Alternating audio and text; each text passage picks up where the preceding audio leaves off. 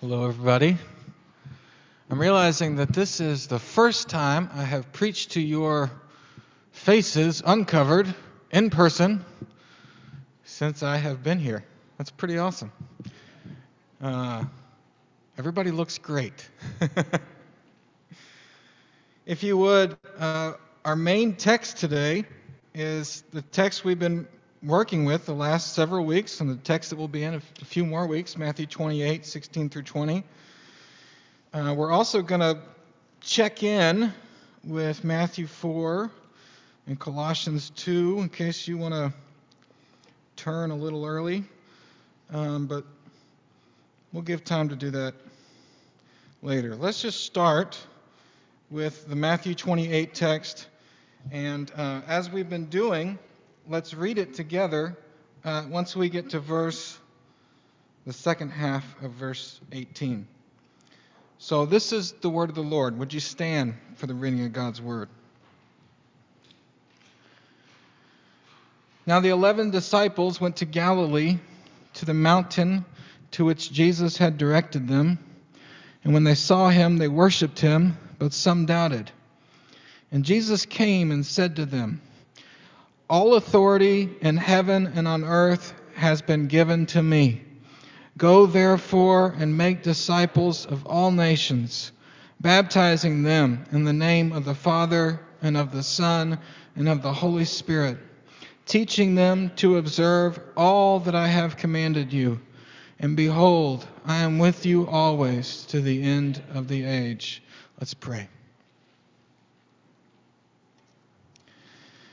Lord God, this uh, evening we come to you uh, to hear from you. Uh, we come to receive from you. Uh, we have nothing to offer you that you don't already have, uh, which is a good thing for us to remember because uh, the gifts that are exchanged here really flow one way.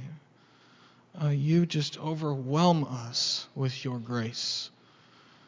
So, God, I pray that you would attune our hearts and our minds and even our imaginations to that flood of grace that you pour out on us.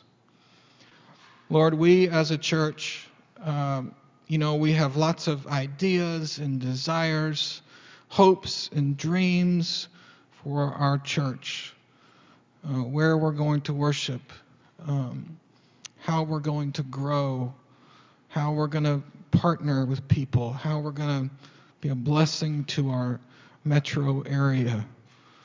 But Lord, none of this, none of our hopes and dreams, none of it means anything if we are not positioned to be first and foremost, with all of our hearts, receivers of your grace through Jesus. So, Lord, I pray that here in this time, you would help us to receive from you. Help us to reach out and take a hold of the gift that is your word. Pour out your Holy Spirit on us. Lord, in Jesus' name, amen. You can be seated. All right, so we have been in a series, uh, Purpose and Mission, looking at the purpose of the Christian life, which is to love God and love one another, love our neighbors. And also looking at the mission of the church, which is uh, most comprehensively all in one place stated here in the passage that we quoted, the Great Commission, where Jesus uh, looked at the eleven, the officers of his new community, and he said, All authority in heaven and on earth has been given to me. Go, therefore, and make disciples, that's followers of Jesus or students of Jesus, also representatives of Jesus Go make student representatives of all nations, baptizing them in the name of the Father and of the Son and of the Holy Spirit, teaching them to observe all that I've commanded you, and behold, I'm with you always to the end of the age. That is our mission. Now, thus far, we've talked about Jesus' authority. It's, it's divine authority, but it's also human authority. We've talked about what it means to go uh, what it means to interact with all nations, all people groups. We've talked about what it means to be a disciple, a follower, student, follower of Jesus, and also a representative of Jesus. So that means making other disciples. We've talked about all these things. And you know, the interesting thing is, is uh, very often in sermons and teachings regarding the Great Commission, this passage, mission of the church, very often the teaching stops there. We talk, we read the passage, we talk about the authority of Jesus, we talk about what is a disciple, how we're going to make disciples, we're going to make disciples of all nations, and then we stop. And there's this whole other half, this whole side B, if you will, to the Great Commission. Jesus says, baptizing them in the name of the Father and the Son and the Holy Spirit, baptizing the disciples that you make teaching them, teaching the disciples to observe all that I've commanded you. And then he says, one of the greatest statements in the whole Bible Behold, I am with you always to the end of the age. So, starting today and over the next three Sundays, we're going to focus in on these three things that Jesus adds after the make disciples um, command. And these are things that very often we might talk about as a church. Of course, we're going to talk about baptism. Course, we're going to talk about teaching. But very often, these things get de- detached from the Great Commission. So, one of the questions we want to answer over the next three weeks is why these three things? In fact, we're not going to answer over the next three weeks. We're going to answer it right now. Why these three things? Why baptizing, teaching, and the ongoing presence of Jesus? Why did he tag these three things on to his Great Commission? Is this some kind of exhaustive list of everything the church is supposed to do? Are we supposed to do no more than baptize, teaching, and knowing that He is with us? I don't think so, because there's so many other things that the church does, both the people of God before Jesus, and then both, in, and then also in the book of Acts and in Paul's letters, we see all kinds of things. Things like serving the poor, um, things like personal evangelism, things like um, caring for one another. So it's not an exhaustive list. Is it a best of list? Is this like the best things that the church could ever do? Baptizing, teaching, and knowing that Jesus is with us. Well, maybe, but I'm not sure that that's why Jesus tagged it on, these three things. I really believe that the answer to why did Jesus tag on baptizing, teaching, and his ongoing presence to the command to make disciples, and if you read our weekly email devotional, you gave this away. Uh, the main reason he tags these three things on is because these are the means by which, these are the instruments, these are the tools that we're supposed to use to go out and make disciples. This list of Three, baptizing, teaching, Jesus' ongoing presence. These are the tools we need for the job that he gives us. Jesus is not a bad manager. He's not going to call us to do a job and then not give us what we need to do it. He's a good manager. He's going to give us exactly what we need to do the job. And to make disciples of all nations, we need baptism. We need teaching, and we need his ongoing presence. We need the Word, we need the sacraments, and we need him here in our community. But there's more. It's not just the tools for the job, it's also like a list of vital signs. You know, when someone goes to the hospital and they get hurt real bad, they uh, hopefully we, you know, we don't want to end up there. Everybody does probably eventually, you know, but I've seen it on TV. People lay there in the hospital bed and there's a little screen with vital signs, like your pulse, whether or not you're breathing, those kinds of things. And we want to, if we want to tell if somebody is alive or not, we look for vital signs. Are they breathing? Is there a pulse? Uh, is there brain activity? Well, these three things that Jesus mentions baptizing, the sacraments, teaching, his word, the preaching and teaching of his word, and evidence of his ongoing presence, these are the vital signs of the church. And if we want to know if a church is alive or if a church is dead, we look for the vital signs. What's their practice with the sacraments? What, what are they Are they teaching and preaching the word? Uh, is there evidence of the presence of Jesus among them? So, why did Jesus tag on these three things to the Great Commission? They're tools for the job, they're vital signs for the church. Uh, but there's one more thing uh, they are the places that Jesus can be found. Um, I don't know if you ever played hide and go seek. Silas, you ever play hide and go seek? Yeah, pretty cool game. Uh, when we play hide and go seek, you know, one person covers their eyes, counts to 10, everybody goes and hides. And you say, ready or not, here I come. And you go look for people, right? But if you can't find everybody, then the person who's it, the person looking, eventually will stop and say, okay, I give up. And at that point, whoever's left hiding jumps out and says, Here I am. I'm right here. I was here the whole time. Right here, hiding behind this music stand. well, these are the places that Jesus says, Here I am.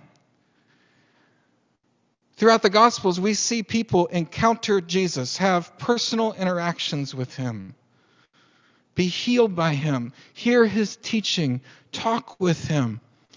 And we see that when people encounter Jesus personally, they're changed. They're either their hearts are softened to him and they become disciples, or their hearts get hard against him and they become his opponents. And that's still true today when we encounter Jesus personally, when we go to the place that he is, we're changed by him. Where is Jesus today in the world? Well, he's present in his body, the church. He's the head, and we're the body. I'm with you always to the end of the age. He is present in the preaching and teaching of his word. It's the word of Christ that we proclaim. Or as Paul says, uh, him we proclaim. And he is present in his sacraments at the table and in the waters of baptism.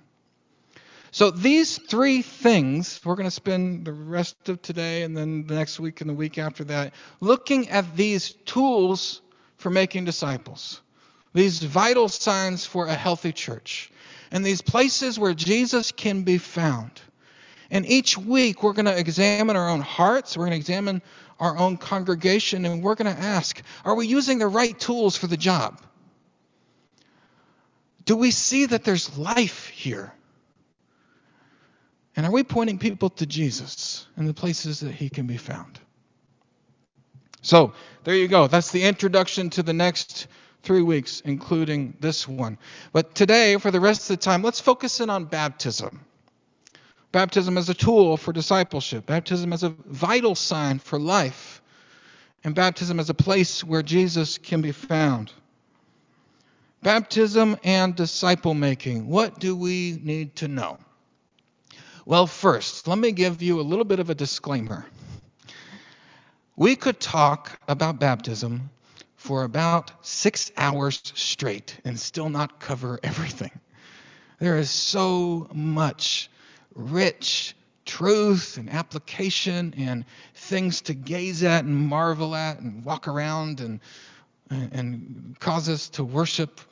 Uh, there's so much in baptism. So today we have like Mm, I went long in the introduction, so we got like 25 minutes.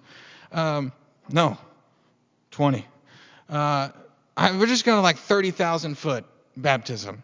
Baptism and disciple making. What's the deal? What do we need to know? How's baptism a tool for discipleship?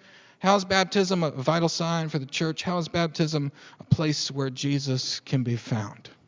What's the deal? What's the deal with baptism? Uh, well, let's start with this.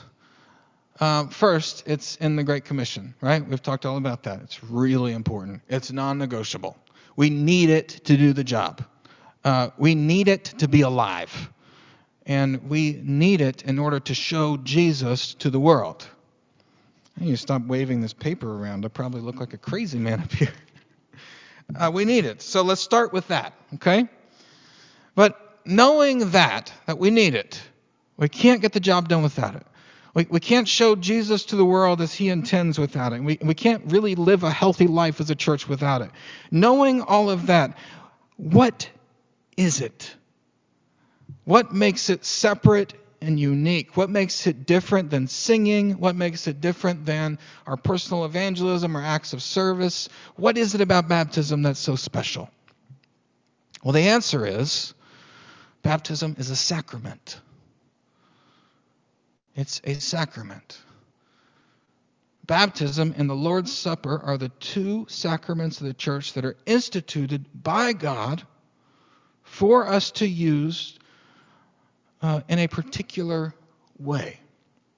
Now, for many of us like me that grew up in non liturgical church backgrounds, sacrament is kind of a, a, a, it's a strong word that sounds, going to go out on a limb here, that sounds pretty Catholic y.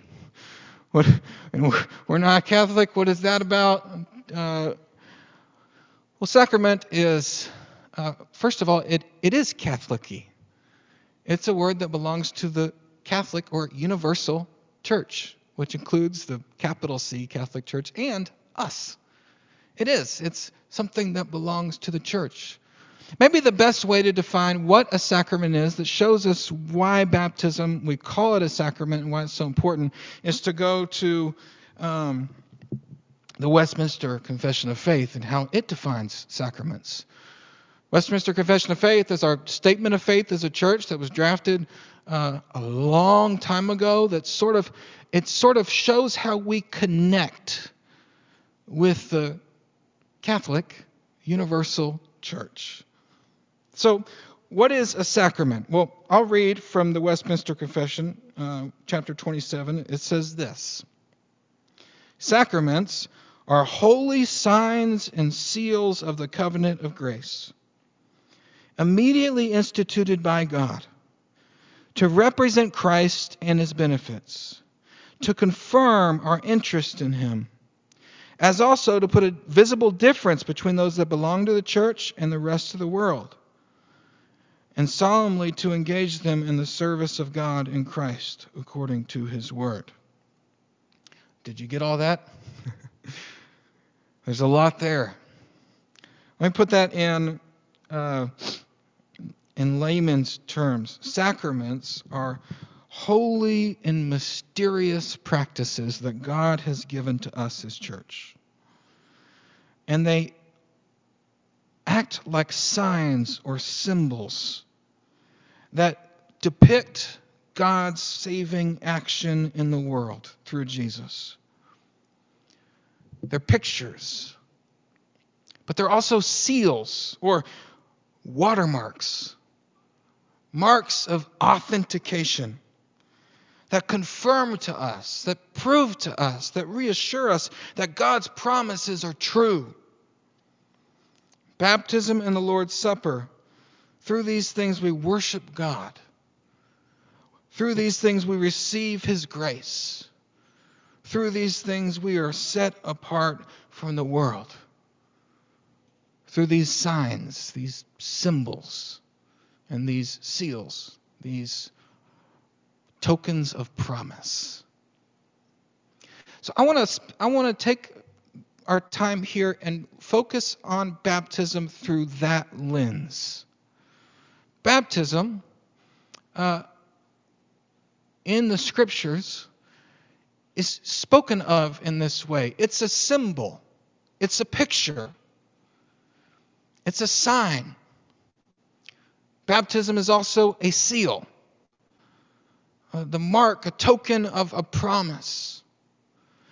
And when we consider baptism in these two ways, we are able to see what it is that makes it so spectacular, what makes it uh, a sacrament, or in the Latin, sacramentum, or in Greek, mysterion, or in maybe more accurate English, a mystery.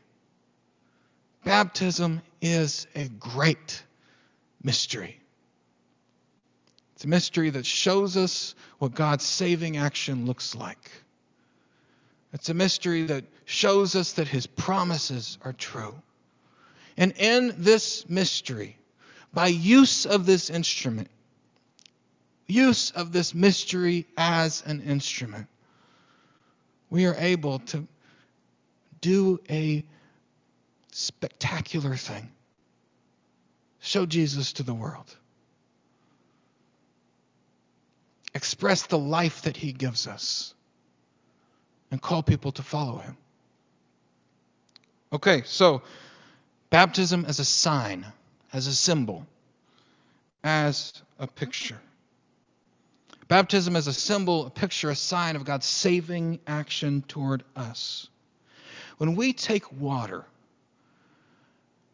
when we pour it on somebody's head, or in some traditions, when we take a person and dip them into the water, and we say, I baptize you in the name of the Father and the Son and of the Holy Spirit. We are interacting with a picture, an image, a symbol of God's saving action toward us. Look, look in your Bibles to the passage that uh, Kurt read earlier in Colossians 2.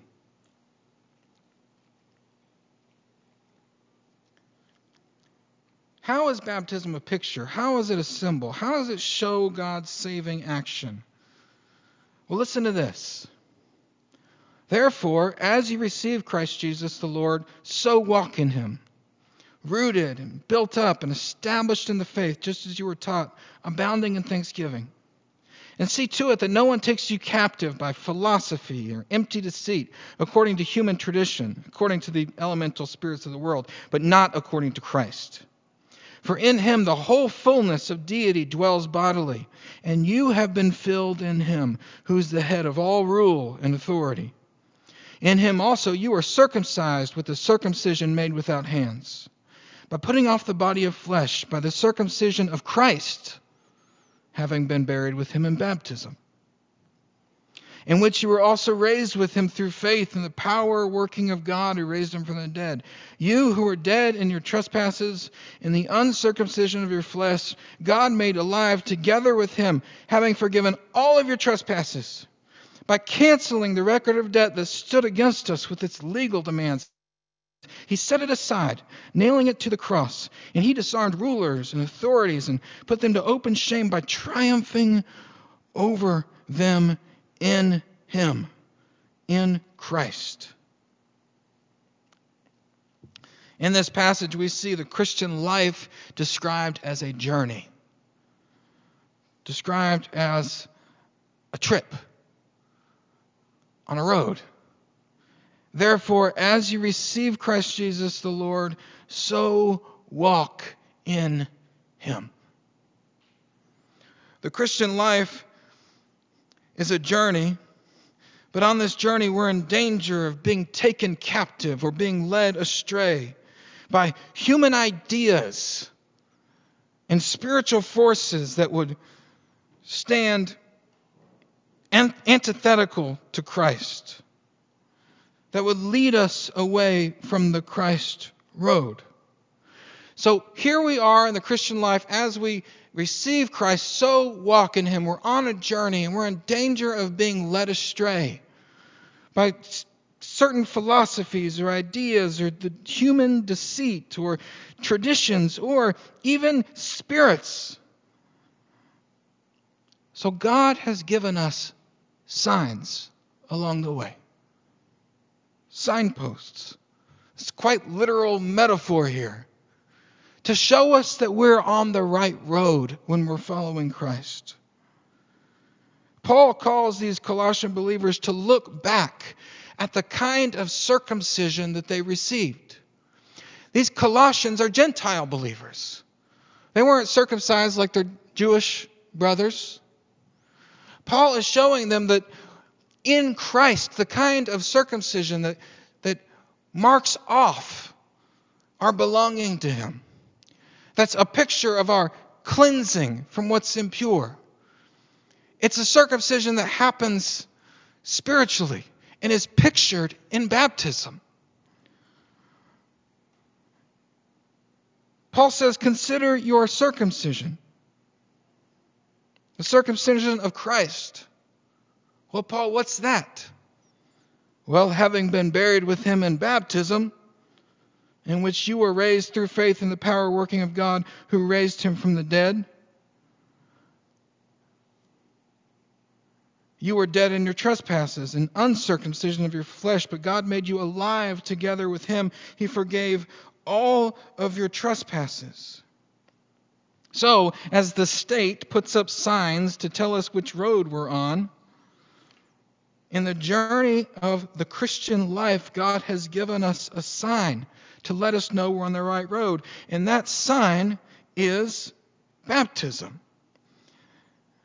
So, when we look at baptism as a sign, what do we see? Well, we see something like what circumcision was to the Jews in the Old Testament. We see a ritual where that which is considered to be unpure is cut away or washed away we see a ritual that depicts a kind of death and then a kind of resurrection. And we see a ritual, if you will, that's not even a great word. We see a mystery that tells us that our identity is not fundamentally something that belongs to us, but it's something that fundamentally belongs to Christ. All of these things are pictured in baptism. So, on the road of the Christian life, your philosophies, your worldviews, and your point of view, those things aren't what leads you to enlightenment or to heaven or to flourishing. No. Your traditions, these are not the things that lead you to enlightenment or to flourishing or to heaven. Nope. Your spiritual practice. That's not the thing that leads you to enlightenment or to flourishing or to heaven. The thing that leads you to enlightenment and to flourishing and to heaven is pictured in baptism. Now, this is powerful. Abraham was circumcised to show that the faith that he had was the kind of faith that God required in order to enter into covenant relationship with him. It showed on the outside what was going on in the inside. And in the same way, baptism. The washing of baptism. As surely as water washes away dirt, Jesus washes away your impurities and makes you clean. Your ideas can't make you clean. Your traditions can't make you clean. Only His washing, which happens in Christ. Listen to the way that Titus, the disciple Titus, puts it in Titus 3 4 through 6. He says, When the goodness and loving kindness of God our Savior appeared, He saved us, not because of works done by us in righteousness but according to his own mercy, by the washing of regeneration, by the renewal of the Holy Spirit, whom he poured out on us richly through Christ our Savior. When we baptize someone and we pour water on their head, it's a picture of how God saves us. God pours out his Holy Spirit on us. God causes us to be regenerated. Like when you pour water on a seed that is dead, it springs to life.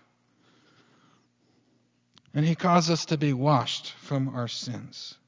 So for us to be a baptizing church, for us to be a church that uses baptism uh, that, as a tool for discipleship, for us to be a church that proves to be alive because we're a baptizing church, and for us to be a church that uses baptism to make disciples, we need to do much more than just call people up here and pour water on their heads.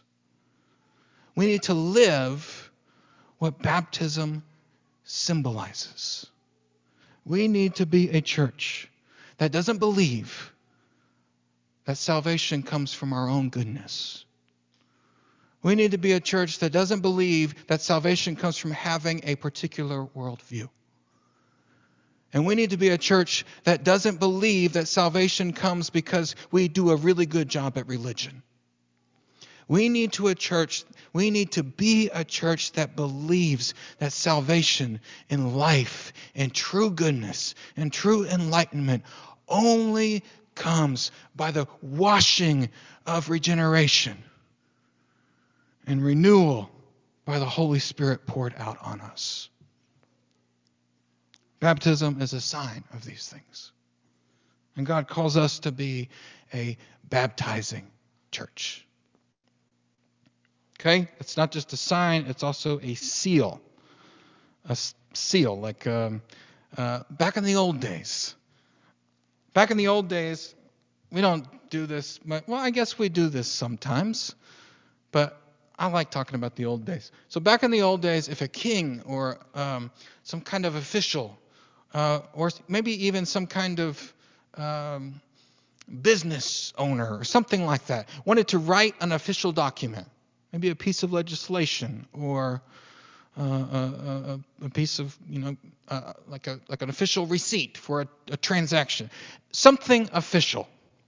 They would um, take people had for their business, or kings would have them on rings. They would have a particular seal, like a stamp, that has their symbol on it symbol of their family, a symbol of, you know, the, the throne, a symbol of their business. They would take their little stamp and they would pour wax on the document, and then they would take their stamp and stamp it into the hot wax. And when the wax dried, there it had a picture of that person's unique mark.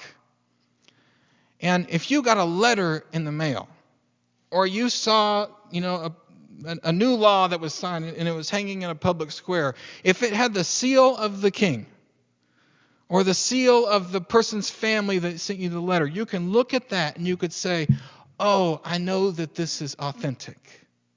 I know that this is official. I know that this comes from the king. That's what a seal is when talks about baptism being a sign and a seal. So uh, in the confession, it says baptism confirms our interest in Him, it confirms our share in Him. So it's a stamp of approval, it's a watermark, like on a check or a $20 bill. Baptism shows us that this thing that we believe in, God's promises to save us and save the world through Jesus Christ, baptism shows us that it's true that it's real, that it comes from God. Now, I got to admit that I, this is something I learned when I was in seminary that baptism is a seal, a mark of authentication. And for the longest time, I thought it was kind of silly. Because anybody, any fraud can do a baptism or pour water on somebody and say, see, we did a baptism, that means it's real. I thought this isn't a very strong mark of authentication. A watermark, a king's seal, is supposed to be hard to copy. Baptism is easy to copy. You just get somebody up, you water, and uh, you say the right thing, and boom. So how how how is baptism God's mark of authentication, God's watermark that we can look at and say, "Oh, this is true." How is that? Well, we find the answer by looking to Jesus' baptism. So, Turn to Matthew 3, not 4. I said 4 earlier, that was wrong. Matthew 3, or listen, and I want to read to you about Jesus' baptism. Then I'll show you just a few things. Uh, in the days of John the Baptist, in those days, John the Baptist came preaching in the wilderness of Judea Repent, for the kingdom of heaven is at hand. This is he who was spoken by the prophet Isaiah when he said, The voice of one crying in the wilderness, Prepare the way of the Lord, make his path straight. Now, John wore a garment of camel's hair and a leather belt around his waist, and his food was locusts and wild honey. And, and, and then Jerusalem and all of Judea and, and all the region about the Jordan were going out to him, and they were baptized by him in the river Jordan, confessing their sins. But when he saw many of the Pharisees and Sadducees coming for baptism, for baptism, he said, You, you brood of vipers, Who warned you to flee from the wrath to come? Bear fruit in keeping with repentance. Do not presume to say to yourselves, We have Abraham as our father. For I tell you, God is able from these stones to raise up children for Abraham. Even now the axe is laid at the foot of the trees. Every tree that does not bear good fruit is cut down and thrown into the fire. I baptize you with water for repentance. But he who is coming after me is mightier than I, whose sandals are not, I'm not worthy to carry. He will baptize you with the Holy Spirit and with fire. And his winnowing fork is in his hand, and he will clear his threshing floor and gather the wheat into his barn. But the chaff he will burn with unquenchable fire. Then Jesus came down from Galilee to the Jordan to John to be baptized by him. John would have prevented him, saying, Oh, I need to be baptized by you. Why do you come to me? But Jesus answered, Let it be so now, for thus it is fitting for us to fulfill all righteousness. Then he consented.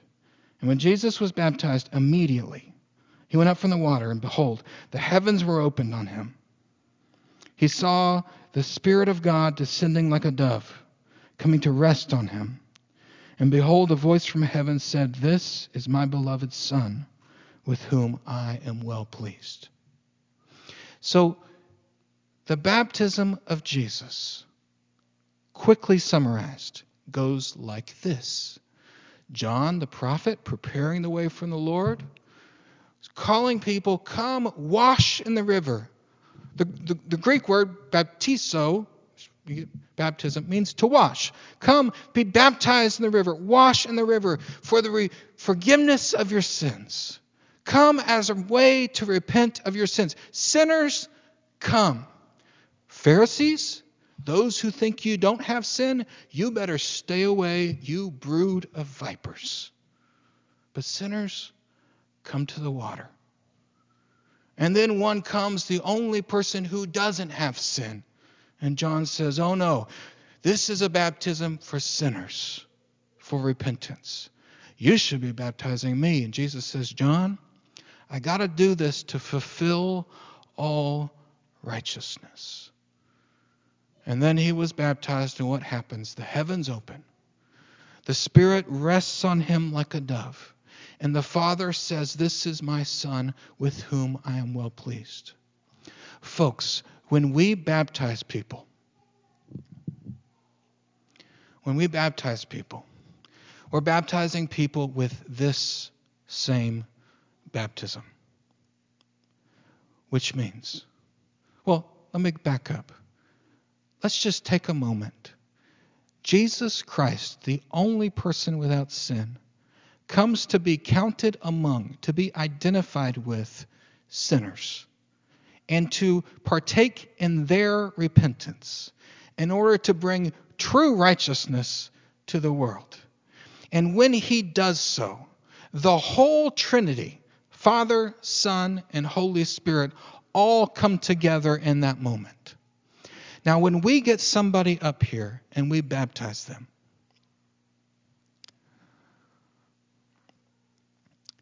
that's what's happening.